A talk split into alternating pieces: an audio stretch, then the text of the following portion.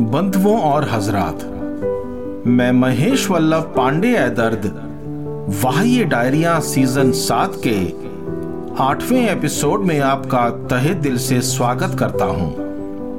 दोस्तों, क्या हमारे वजूद का कोई मतलब है? क्या हमारा वजूद किसी वजह से ऐसा बनाया गया है जैसा कि दिखता है सबको?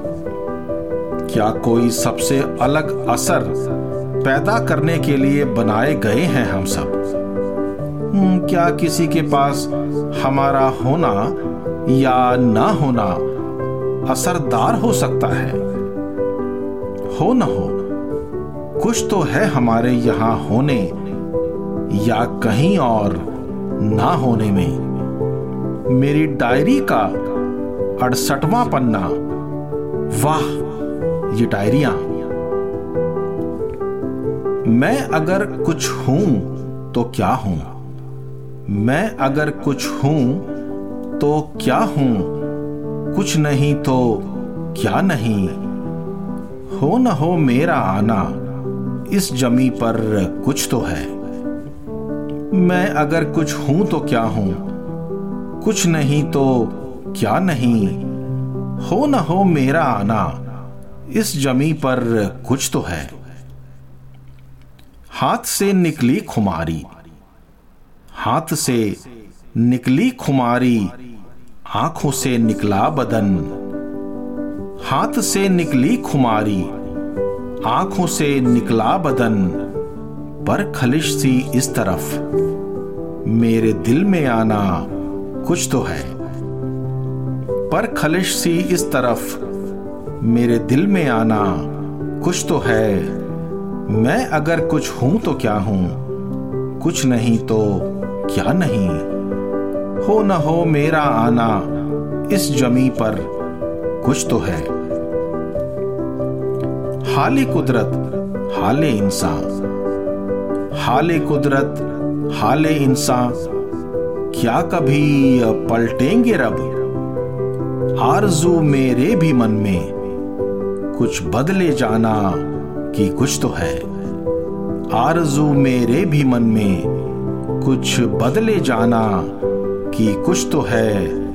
मैं अगर कुछ हूँ तो क्या हूँ? कुछ नहीं तो क्या नहीं? हो न हो मेरा आना, इस जमी पर कुछ तो है। हूँ मैं जो आगे, वो पीछे। हूँ मैं जो आगे, वो पीछे, हाथ करके चलते हैं। हूँ मैं जो आगे, वो पीछे, हाथ करके चलते हैं। फिर किसी और का दिल, जा करार, ले जाना कुछ तो है। मैं अगर कुछ हूँ तो क्या हूँ? कुछ नहीं तो क्या नहीं? हो ना हो मेरा आना। इस जमी पर कुछ तो है। उनकी नीयत ठीक तो है। उनकी नीयत ठीक तो है, पर नज़र में हम नहीं। ये नया अंदाजे वफा बताना कुछ तो है।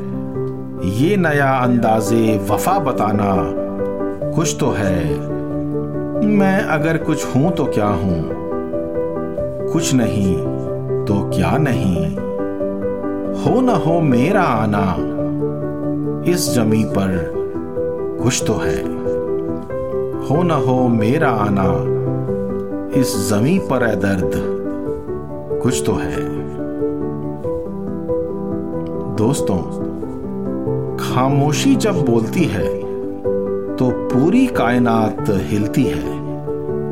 और पूरी कायनात के हिलने से जलजला आने के आसार होते हैं। मेरी अगली गज़ल मित्रों।